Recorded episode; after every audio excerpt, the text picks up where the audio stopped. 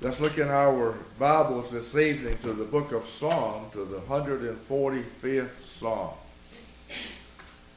We're looking at Psalm 145. We'll have a word of prayer before we read. Again, we're just glad to have our visitors with us. It's an old saying among, among fishermen. I wish you'd have been here a week or two ago.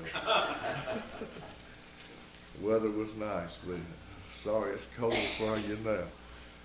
But I understand you're catching fish, so that's good. Let me mention this to you. I talked to Brother Brown last night in Thailand, and also by instant messenger, I talked to pastors over there for about 40 minutes last night, and everyone there said to tell everyone here hello, and uh, had a good time teaching them and hearing them sing.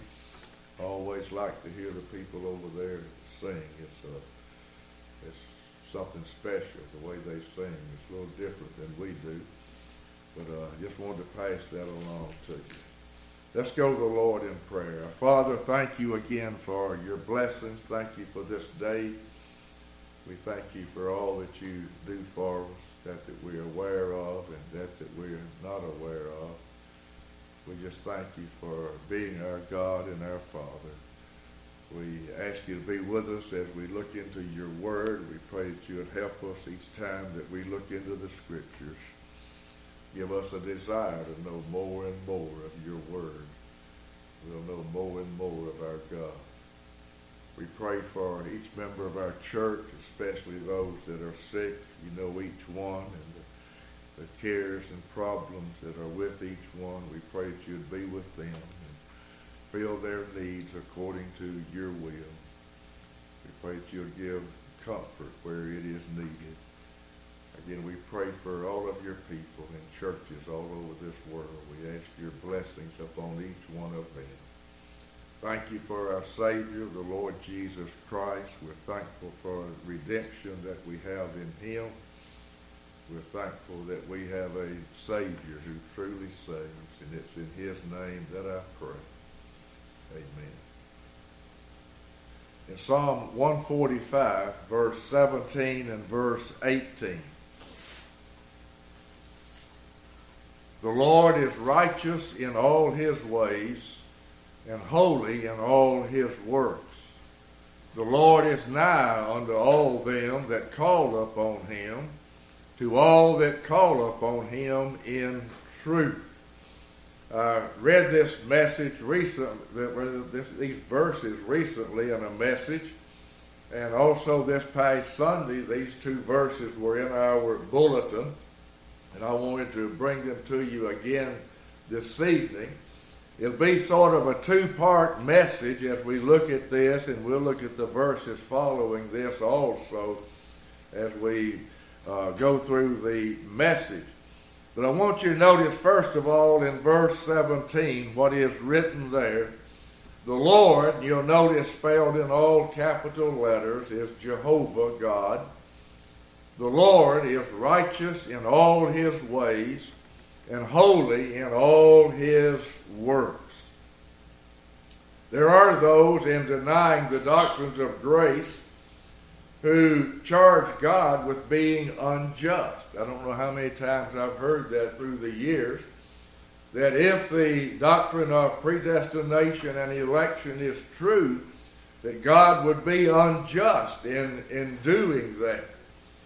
And I've always thought that to accuse God of being unjust is a serious matter.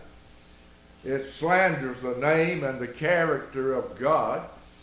And it certainly is a blatant denial of the Word of God. Verse 17 and what is stated there is very important doctrine that everyone ought to grasp and hold on to and have no doubts about at all.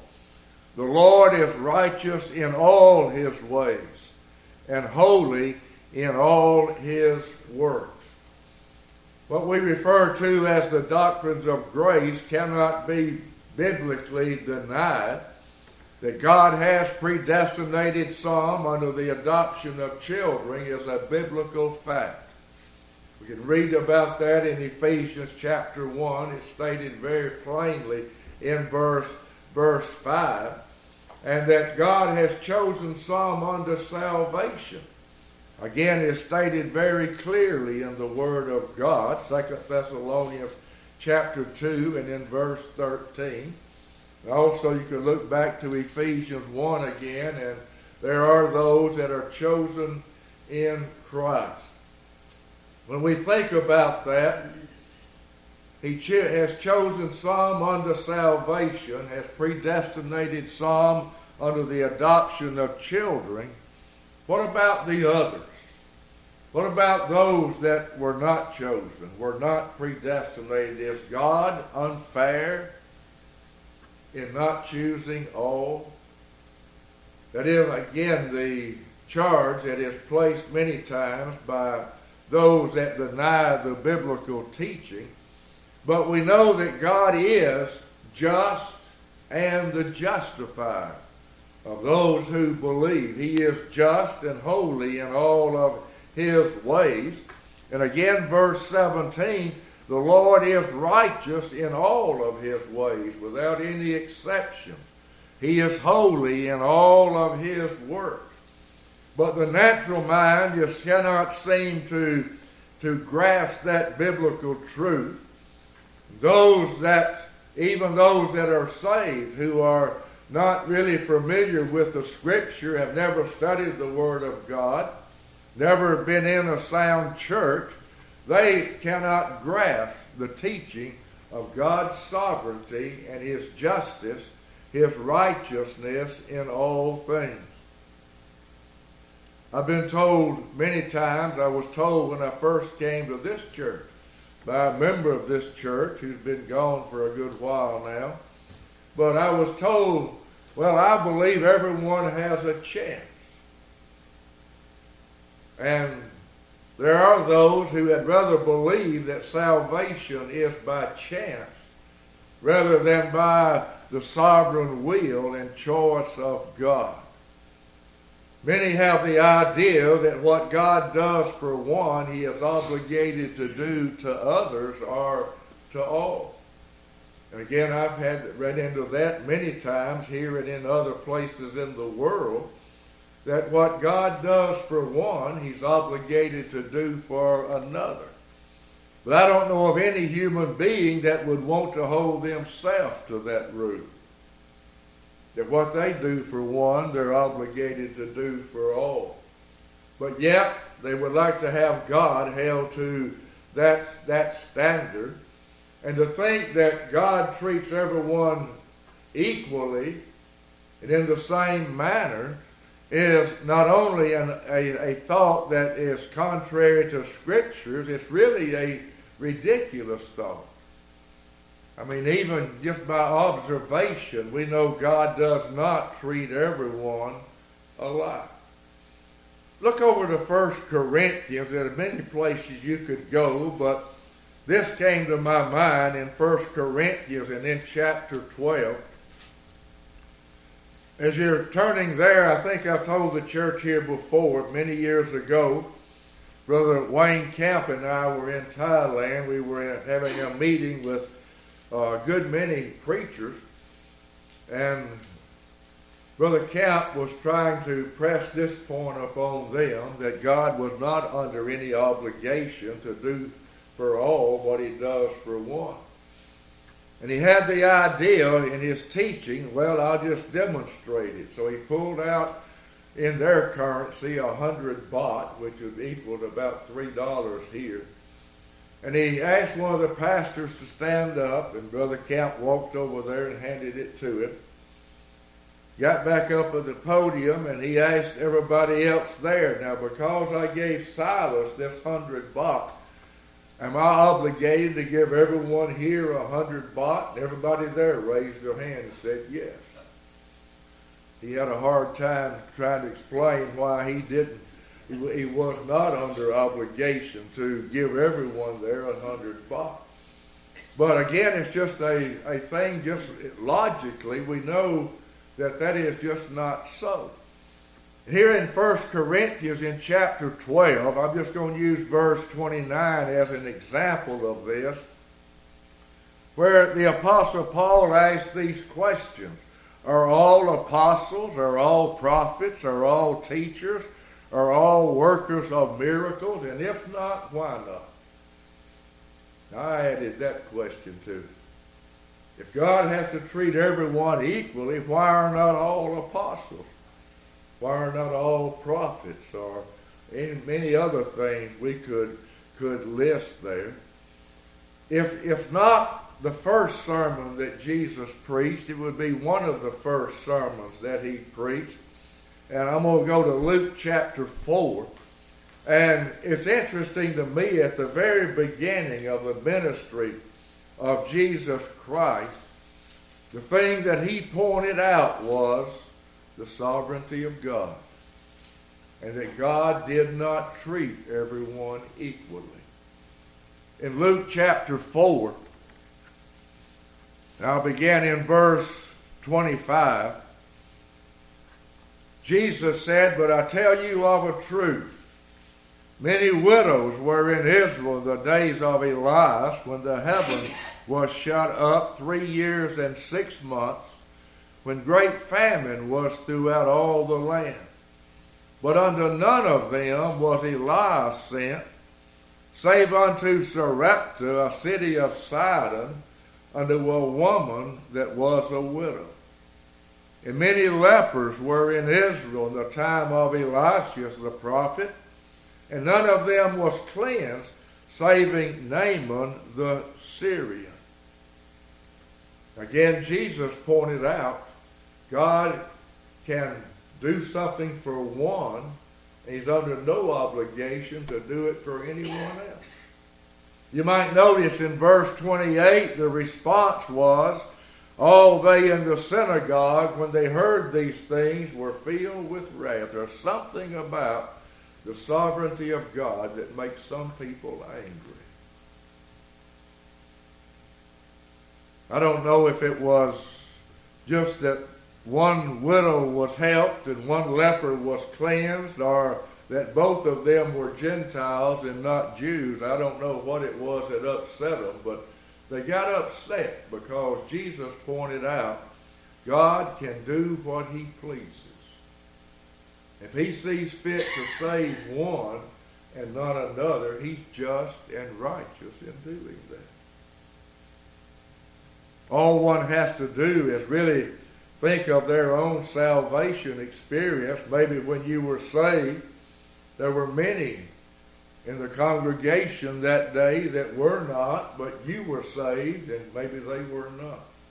Why not? God saved you, why not them? Well, it's God's prerogative. It's just God's sovereign right. I go to the book of John, another example that I've used here several times in John chapter 5. You remember the account in John chapter 5 that we're told in verse 3 that at this pool that was called Bethesda, that there lay a great multitude of impotent folks, of blind, halt, withered, waiting for the moving of the water. And Jesus approached this pool and this great multitude of people. All of them were in great need. But verse 5 says a certain man was there. A certain man was there in all that great multitude. In verse 6, when Jesus saw him, Jesus saw him. Verse 8, Jesus told that man, Rise, take up thy bed, and walk. There's no record of Jesus healing anyone else there. As far as we know, he left the rest of them just as they were. But he walked in that multitude of, of impotent folk there and healed one man. I think about Saul of Tarsus on the Damascus Road. How the Lord saved Saul of Tarsus that day, but not one of those who was traveling with him. You'd think they all were in the same need of salvation, but he saved just one of them. And the rest of them remained as they were. As Jesus was being crucified, he saved one thief and not the other. Why not the other? They were both sinners. They were both right there. He saved one and not the other. Again, I'm reminded of our text in Psalm 145, verse 17. The Lord is righteous in all his ways and holy in all of his, his works. Why was it that God only chose Abraham out of the Ur of the Chaldees and made him the father of all that believe? What about Noah and his family? What was it that caused Noah to find grace in the eyes of the Lord and not any other family? Why is it that he was allowed in the ark, he and his family, and no one else was allowed? God shut the door. The Lord has a right to do as he wills. I'm going back and read our text again. And again, Psalm 145, verse 17 is so important that we keep in mind. For there are those, and plenty of those, who say that all these things that I've mentioned, if that's true, God's unjust. God would be unjust to choose one and not another. Well, the Bible says the Lord is righteous in all his ways and holy in all his works. Now look at what's stated next, and we read verse 18, but we'll read it again. But these are connected by the Holy Spirit. The Lord is nigh unto all them that call upon him, to all that call upon him in truth. Now we know that one of the great attributes of God is omnipresence. We know that God is everywhere. There's no place in heaven or earth that God is not. He is with each individual, unbeliever and believer alike. He's everywhere. He's close to me, he's close to you, he's here, and he's everywhere. But we have this statement in verse 18 that the Lord is nigh unto all them that call upon him. So there must be a special nearness here that is mentioned, and there is a qualifying phrase put at the end of that verse. I, I noticed the Holy Spirit had, had David to add this to that statement. Now read the entirety of it. The Lord is nigh unto all that call upon him. Here's the qualifying phrase. To all that call upon him in truth. There are many that call upon the Lord, but not in truth what is stated here disqualifies many from the Lord being near to. He's not near to them in this special way. He is in his omnipresence, but not in this, this special way. The Lord is near unto these that call upon him in truth in a way in which he is not near unto all people. And I thought about this last phrase in verse 18 to all that call upon him in truth. What is meant by calling upon the Lord in truth? Who is it that does call upon the Lord in truth? Again, many people call upon the Lord. Many in false religion, many unbelievers in certain times in their life, maybe a tragedy will happen in their family and they'll want to call upon the Lord. Who is it and how is it that we call upon the Lord in truth? We know, first of all, this has to be a saved individual. To call upon the Lord in truth, you have to have God given faith. You have to have a new heart and a new spirit, be, being made a, a new creation in the Lord Jesus Christ. To call upon the Lord in truth would, would be one that has a great reverence for God. And again, it would be calling upon the Lord in, in, in believing and in faith, nothing wavering. It's not really calling upon the Lord in the Lord in truth, it, in our prayers even, if we're not praying believing, really trusting God to keep his word. We call upon the, the Lord in truth those who worship him in spirit and in truth. You worship God in that, that manner. Look back to Psalm 84, and as you're turning there, those that call upon the Lord in truth are those who also have lives that accurately reflect their belief and their profession. They walk uprightly in a sinful world. In Psalm 84, and in verse 11, For the Lord God is a sun and shield. The Lord will give grace and glory. No good thing will he withhold from them that walk uprightly that walk uprightly.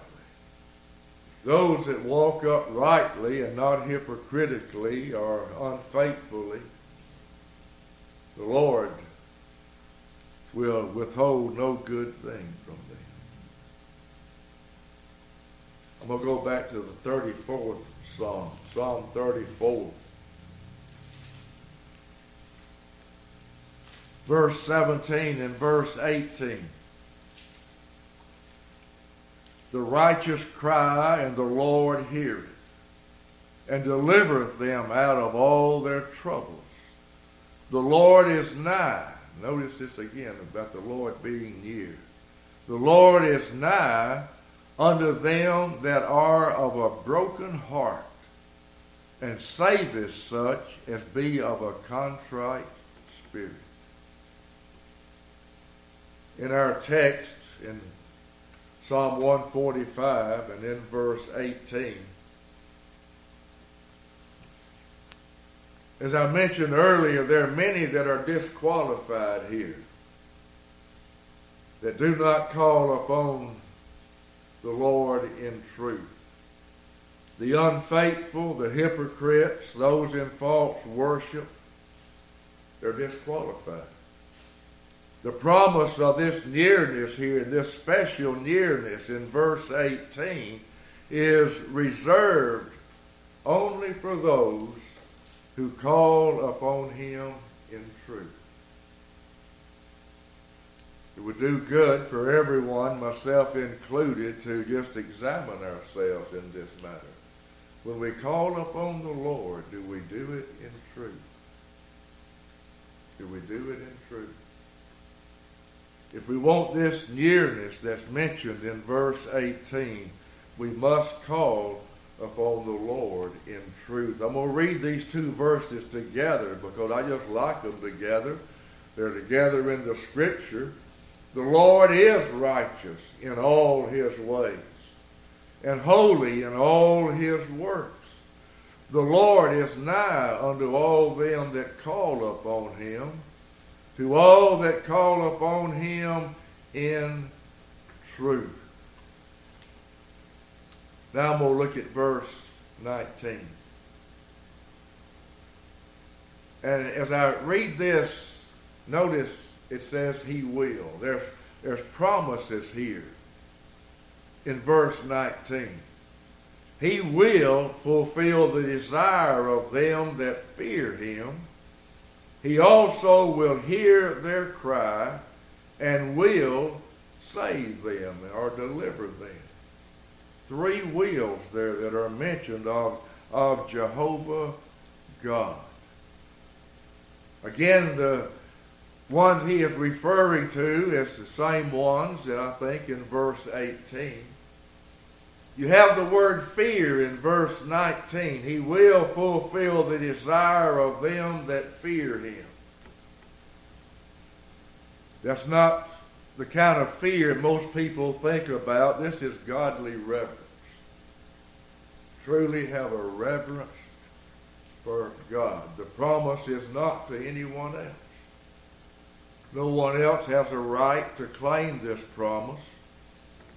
He will fulfill the desire of them that fear him. He also will hear their cry. Well, it tells me that there's some maybe he don't hear their cry. Not in this special way. He will save them, and there is a deliverance here. Deliverance many times is physical as well as spiritual. But we call upon the Lord in truth, maybe in times of trouble, and we just say, Lord, we need help. We call upon Him in truth. He will fulfill the desire of them that fear Him. Now, there's nothing there but a definite statement. A definite statement. It should never be doubted. He also will hear their cry and will save them. We read in Psalm 34 a moment ago. I'm going to go back there. In Psalm 34, we read verse 17 and verse 18 a moment ago. I want to read verse 1 through verse 10 now. And just remember what we just read concerning the Lord and his dealings with those who fear him. Psalm 34 and in verse 1 I will bless the Lord at all times. His praise shall continually be in my mouth. My soul shall make her boast in the Lord. The humble shall hear thereof and be glad. Just meditate a little bit on verse 2 there, if you will. Boasting of ourself is excluded. But boasting in the Lord is what we ought to be doing. The psalmist said, My soul shall make her boast in the Lord. Then he said, The humble shall hear thereof and be glad. Just hear you're boasting in the Lord. Verse 3 O magnify the Lord with me. Let us exalt his name together. I sought the Lord and he heard me. That's kind of fulfilling the promise that we read a moment ago. He said he would for those who fear him. I sought the Lord, and he heard me and delivered me from all my fears. Well, that's what we read a moment ago. He said he would. It's a promise. They looked unto him and were lightened, and their faces were not ashamed. This poor man cried, and the Lord heard him and saved him out of all his troubles. The angel of the Lord encampeth round about them that fear him and delivereth them. O taste and see that the Lord is good. Blessed is the man that trusteth in him. Oh, fear the Lord. Again, reverence. Godly reverence. Oh, fear the Lord, ye his saints. Why? For or because there is no want to them that fear him. Maybe you think back to the 23rd Psalm. The Lord is my shepherd, I shall not want. There is no want to them that fear him. The young lions do lack and suffer hunger, but they that seek the Lord shall not want any good thing. I'm going to go from there to Psalm 37.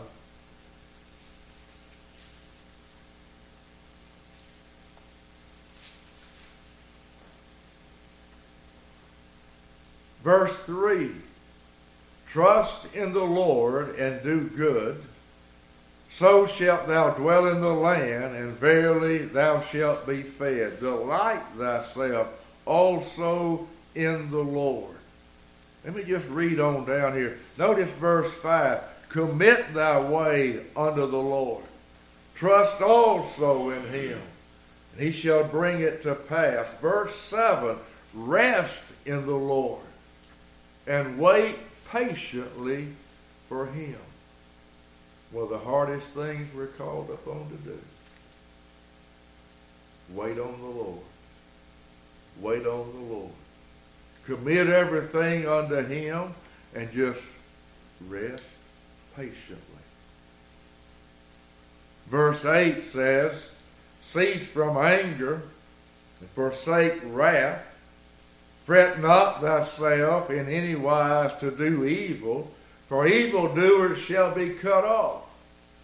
But they, those that wait upon the Lord, they shall inherit the earth. Back in Psalm 145 again.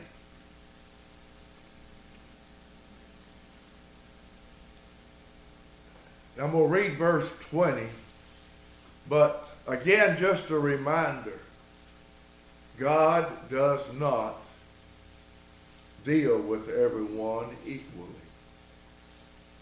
I mean, we just, that's just common sense. We know he does not.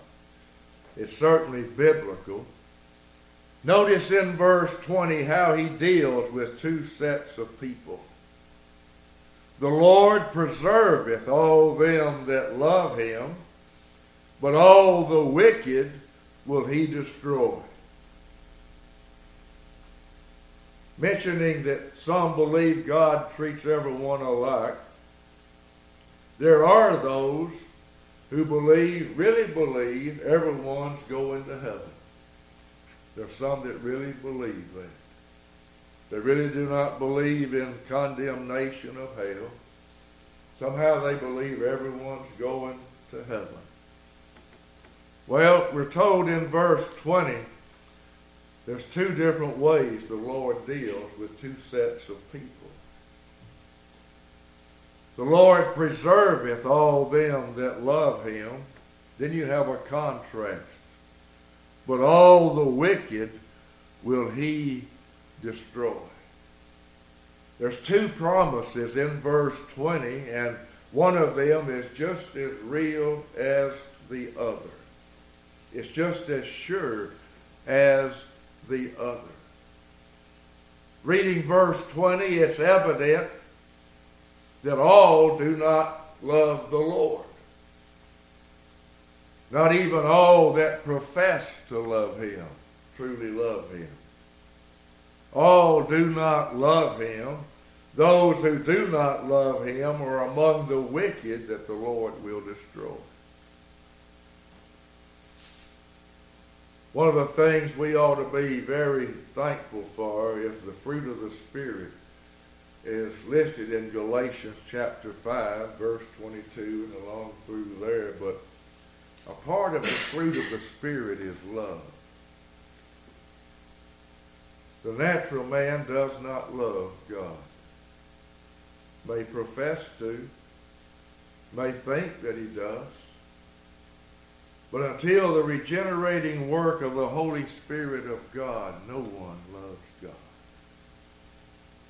We love him simply because he loved us. And he sent his Spirit unto us. He gave us spiritual life, quickened by the Spirit of God.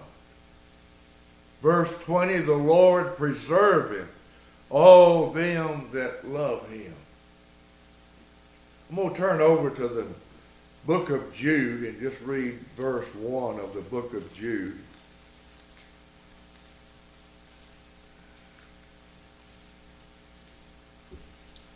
One of the great doctrines of grace is perseverance. But I'm convinced there would be no perseverance if there was not preservation. If God did not preserve us, we would not persevere. Now realize in perseverance there is human responsibility. I never deny that. But again, if God did not preserve us, where would we be? Jude, verse 1. Jude, the servant of Jesus Christ and brother of James, to them that are sanctified by God the Father and preserved in Jesus Christ and called.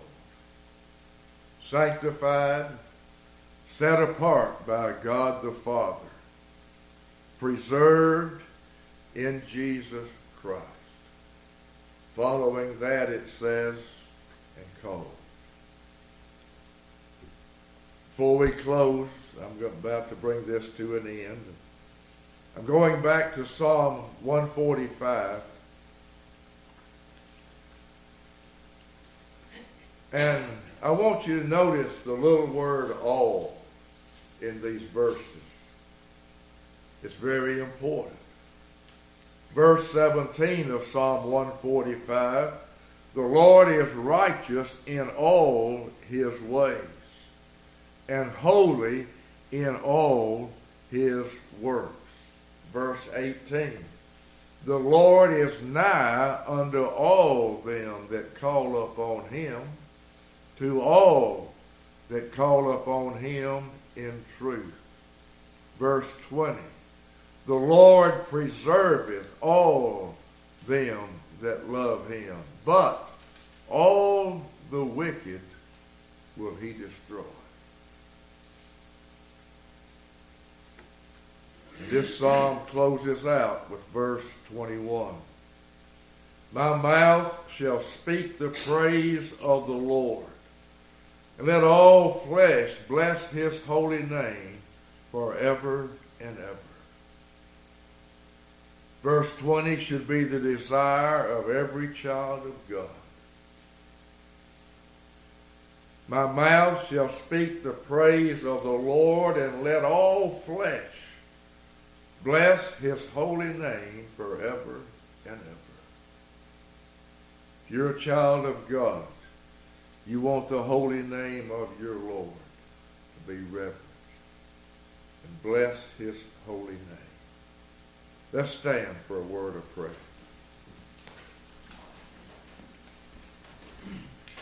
Our Father, we thank you again for a time to look into your word. We're so thankful for the greatness of our Lord. We're thankful for these things that we've read this evening. We pray that you'd help us, us all to take these things to heart. We're thankful they are recorded for us, and we know that they're there for our learning. Help us to learn. Give us a desire to learn. Thank you again for Jesus. Thank you for blood redemption. And in his name I pray. Amen.